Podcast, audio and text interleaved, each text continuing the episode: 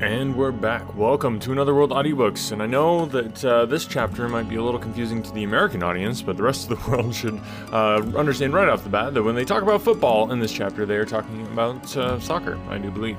So, yeah, just wanted to put that clarification out there. Thank you guys for tuning in. Thanks for listening. And looking forward to jumping into a new chapter of The Return of Sherlock. We're getting really close to the end here. So, again, hit me up, anotherworldaudiobooks@gmail.com. Let me know what book you would like to hear next. And without further ado, let's get right into it and give you the next chapter of The Return of Sherlock. Chapter 11. The Adventure of the Missing Three-Quarter.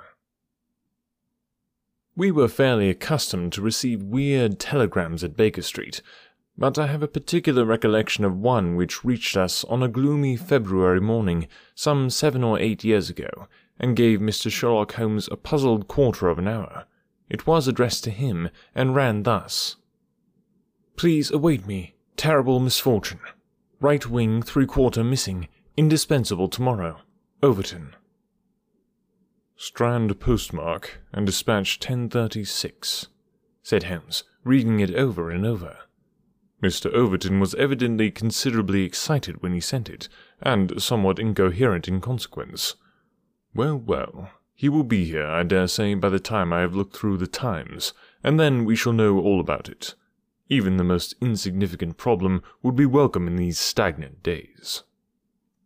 Things had indeed been very slow with us, and I had learned to dread such periods of inaction, for I knew by experience that my companion's brain was so abnormally active that it was dangerous to leave it without material upon which to work.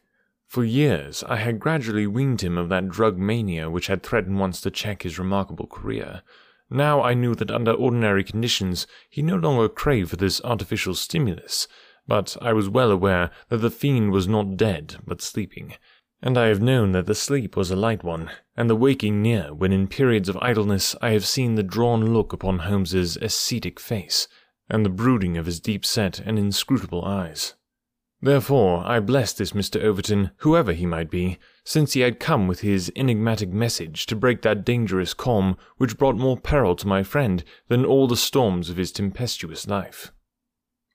As we had expected, the telegram was soon followed by its sender, and the card of Mr. Cyril Overton, Trinity College, Cambridge, announced the arrival of an enormous young man, 16 stone of solid bone and muscle, who spanned the doorway with his broad shoulders, and looked from one of us to the other with a comely face which was haggard with anxiety.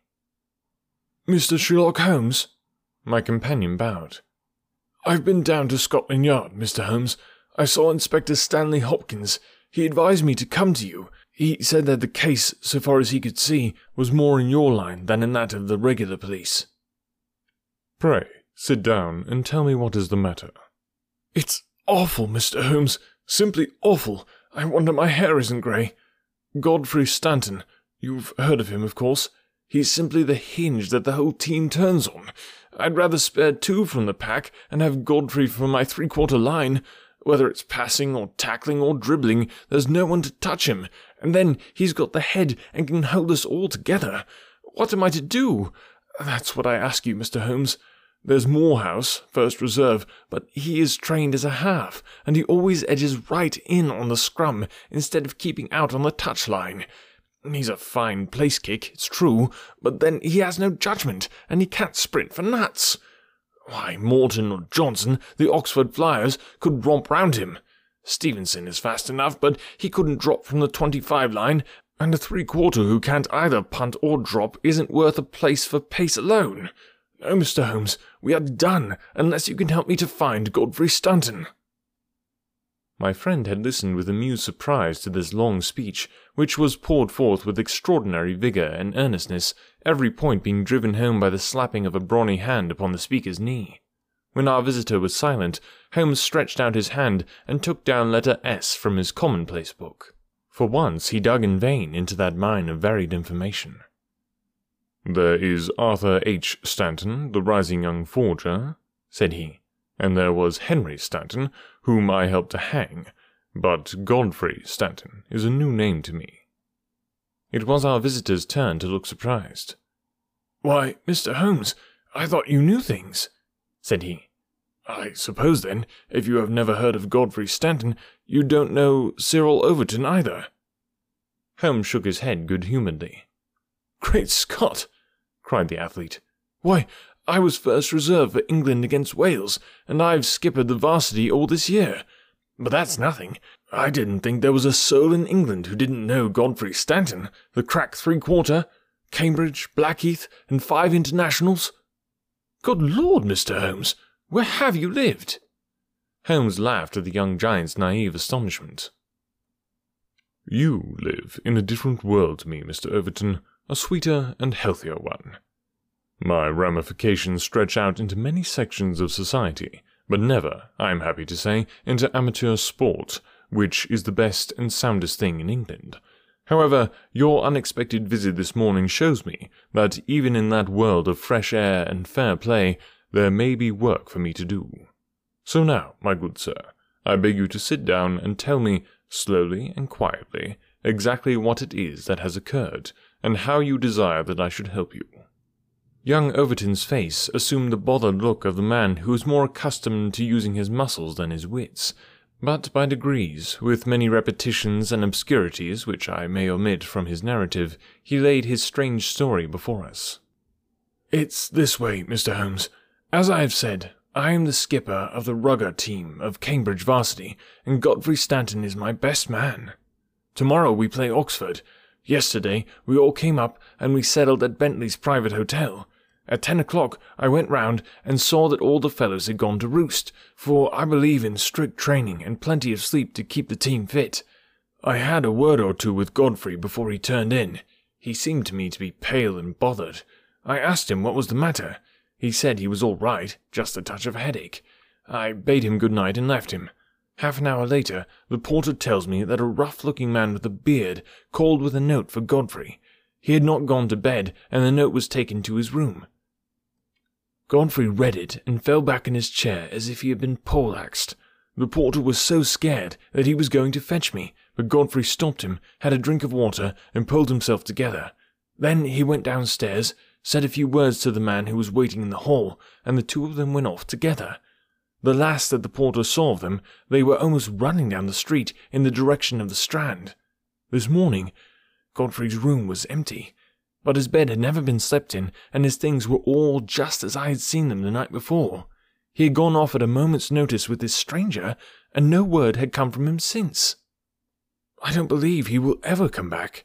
He was a sportsman, was Godfrey, down to his marrow, and he wouldn't have stopped his training and let in his skipper if it were not for some cause that was too strong for him. No, I feel as if he were gone for good, and we should never see him again." Sherlock Holmes listened with the deepest attention to this singular narrative. "What did you do?" he asked. "I wired to Cambridge to learn if anything had been heard of him there. I have had no answer. No one has seen him." "Could he have gone back to Cambridge?" "Yes, there is a late train, 11:15. "But, as far as you can ascertain, he did not take it." "No, he has not been seen." "What did you do next?" "I wired to Lord Mount James." "Why to Lord Mount James?" "Godfrey is an orphan, and Lord Mount James is his nearest relative, his uncle, I believe." "Indeed. This throws new light upon the matter. Lord Mount James is one of the richest men in England." "So I've heard Godfrey say." "And your friend was closely related?" "Yes, he was his heir, and the old boy is nearly 80, cram full of gout too. They say he could chalk his billiard cue with his knuckles.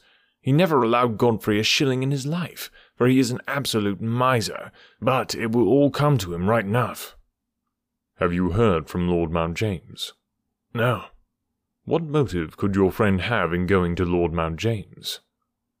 "Well, something was worrying him the night before, and if it was to do with money, it is possible that he would make for his nearest relative, who had so much of it, though from all I have heard, he would not have much chance of getting it. Godfrey is not fond of the old man. He would not go if he could help it." "Well, we can soon determine that. If your friend was going to his relative, Lord Mount James, you have then to explain the visit of this rough-looking fellow at so late an hour, and the agitation that was caused by his coming."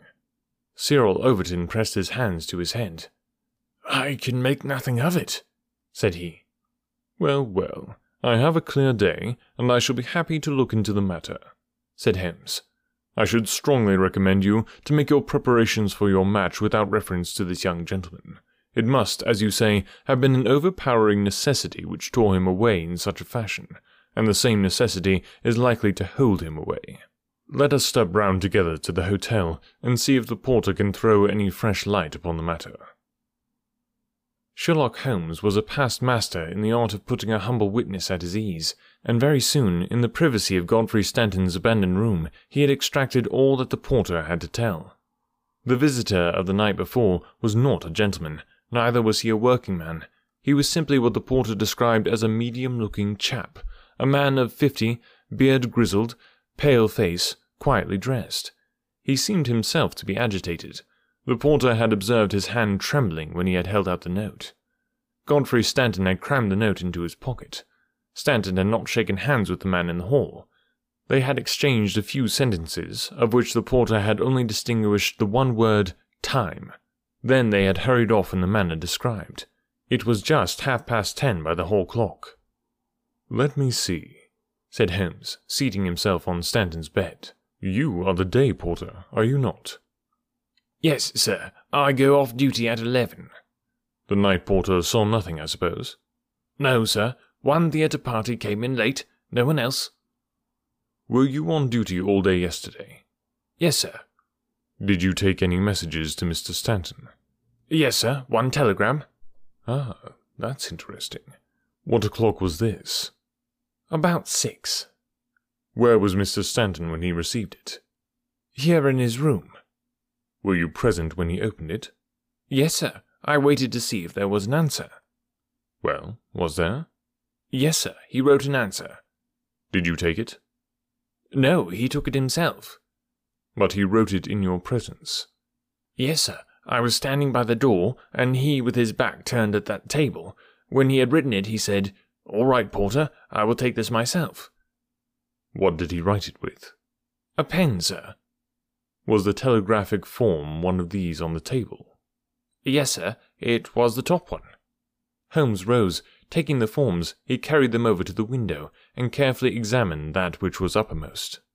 "It is a pity he did not write in pencil," said he, throwing them down again with a shrug of disappointment. "As you have no doubt frequently observed, Watson, the impression usually goes through, a fact which has dissolved many a happy marriage. However, I can find no trace here. I rejoice, however, to perceive that he wrote with a broad-pointed quill pen, and I can hardly doubt that we will find some impressions upon this blotting-pad. Ah, yes, surely, this is the very thing."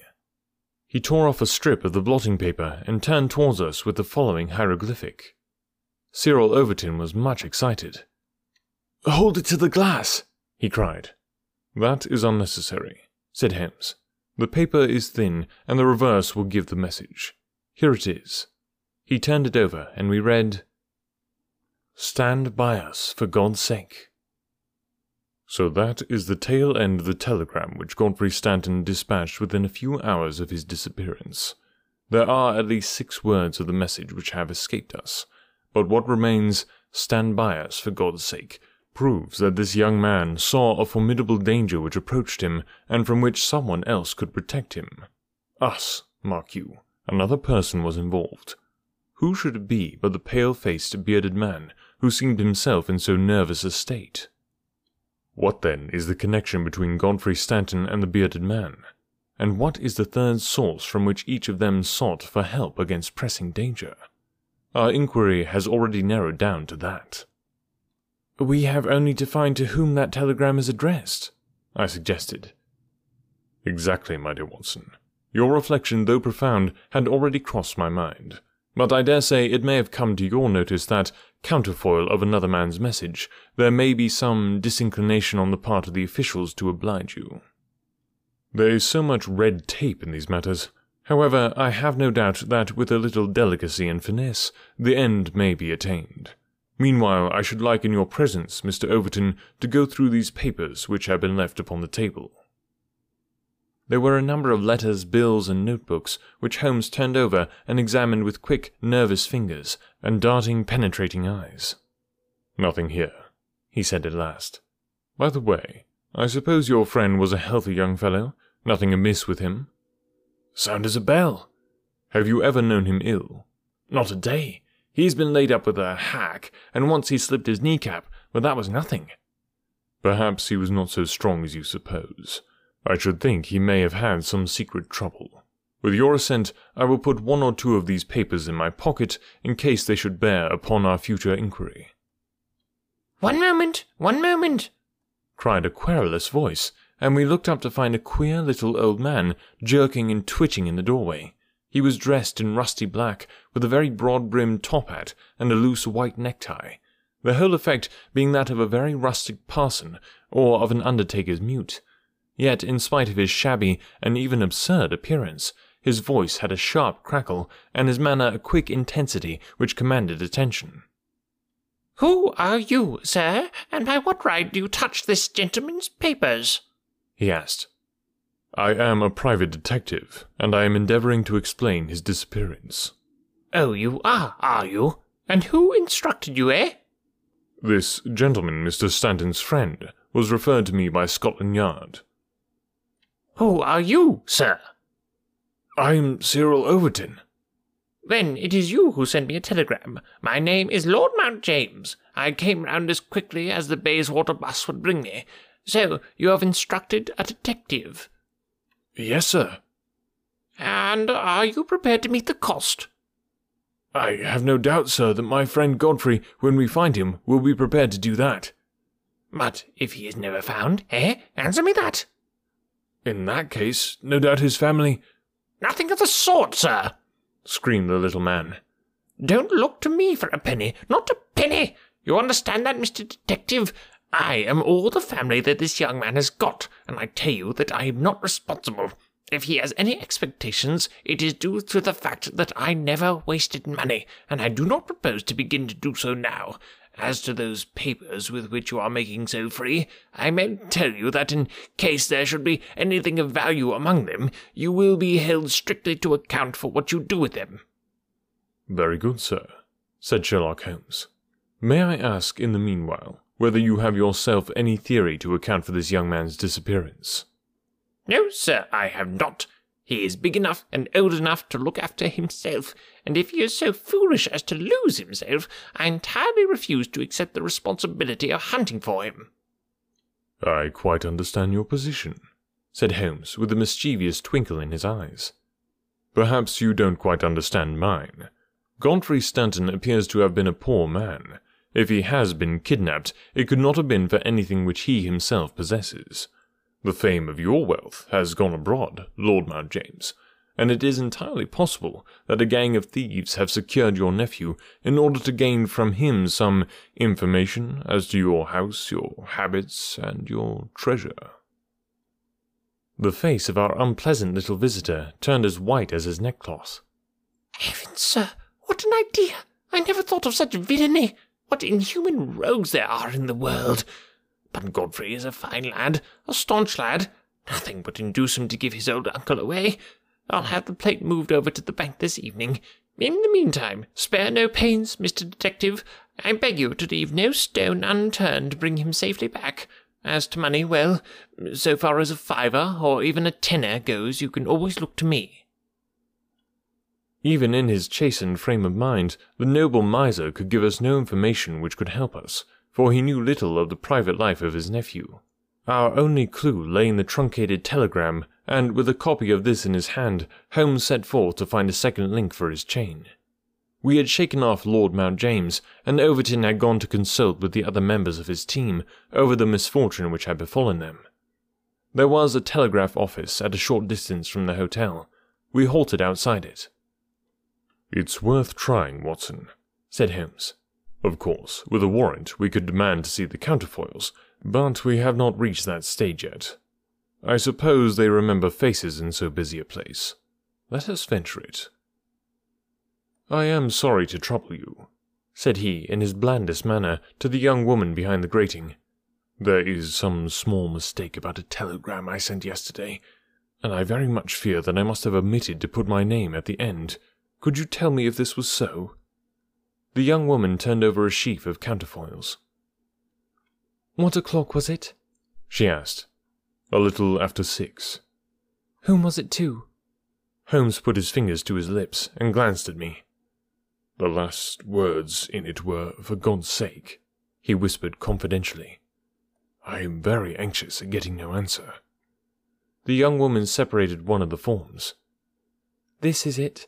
There is no name," said she, smoothing it out upon the counter. "Then that, of course, accounts for me getting no answer," said Holmes. "Dear me, how very stupid of me, to be sure. Good morning, miss, and many thanks for having relieved my mind." He chuckled and rubbed his hands when we found ourselves in the street once more. "Well?" I asked. "We progress, my dear Watson, we progress. I had 7 different schemes of getting a glimpse of that telegram, but I could hardly hope to succeed the very first time." "And what have you gained?" "A starting point for our investigation." He hailed a cab. "King's Cross Station," said he. "We have a journey, then?" "Yes. I think we must run down to Cambridge together. All the indications seem to me to point in that direction." Ending on another little cliffhanger here, but we'll be back next week with part 2 of this episode. Thank you guys so much for your support of the podcast. I just love doing this, and it's just a huge part of my life, and it has been for like 5 years now. So I want to continue to do it, and the only way that I can do that is if you help me spread the word. So there's other ways to support the podcast. You can buy audiobooks, full audiobooks. You can become a patron if you'd like. You can buy merchandise as well. But if none of that stuff is stuff you can do, then all that I ask is you just tell a friend, tell an enemy about the podcast, get somebody else listening, because the more the audience grows, the more that I'll be able to keep doing this. So thank you so much for spreading the word, and we will catch you next week.